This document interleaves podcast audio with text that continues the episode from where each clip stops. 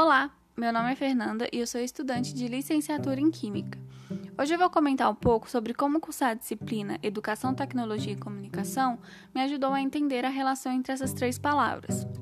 A educação sempre foi vista de maneira única e tradicional, onde o professor passava os conteúdos de forma verbal e escrita e o aluno apenas a recebia e reproduzia.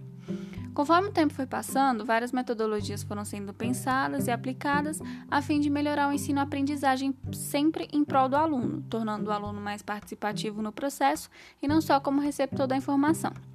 Nos tempos atuais, onde a tecnologia está cada vez mais presente em nossas vidas e no dia a dia, trazê-la para a educação como ferramenta é importante e útil, visto que tanto crianças como jovens estão cada vez mais conectados nas plataformas digitais.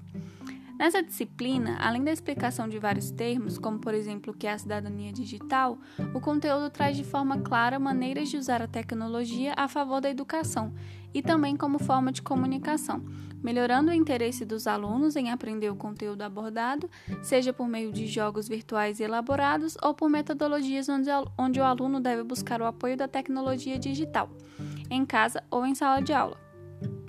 É interessante a gente estar cursando essa disciplina justo quando a educação necessitou da tecnologia para ajudar e não pausar o conhecimento em meio a essa pandemia, onde os professores, pais e alunos tiveram que se adaptar de maneira rápida a utilizar as plataformas digitais como sala de aula. Um processo que poderia ter sido implantado aos poucos, a gente teve que usar como ferramenta principal.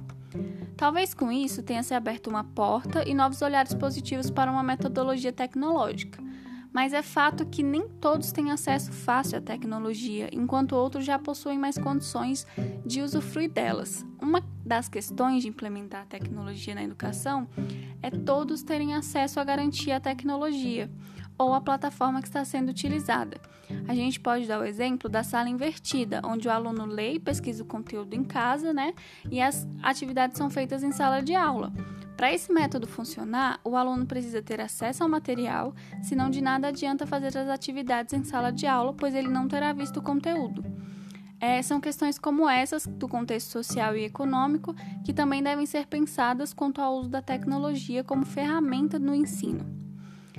Ah, bom, eu espero que eu tenha passado meu conhecimento de forma clara e precisa e que tenha conseguido abordar algumas questões importantes. É isso, eu fico por aqui. Até mais.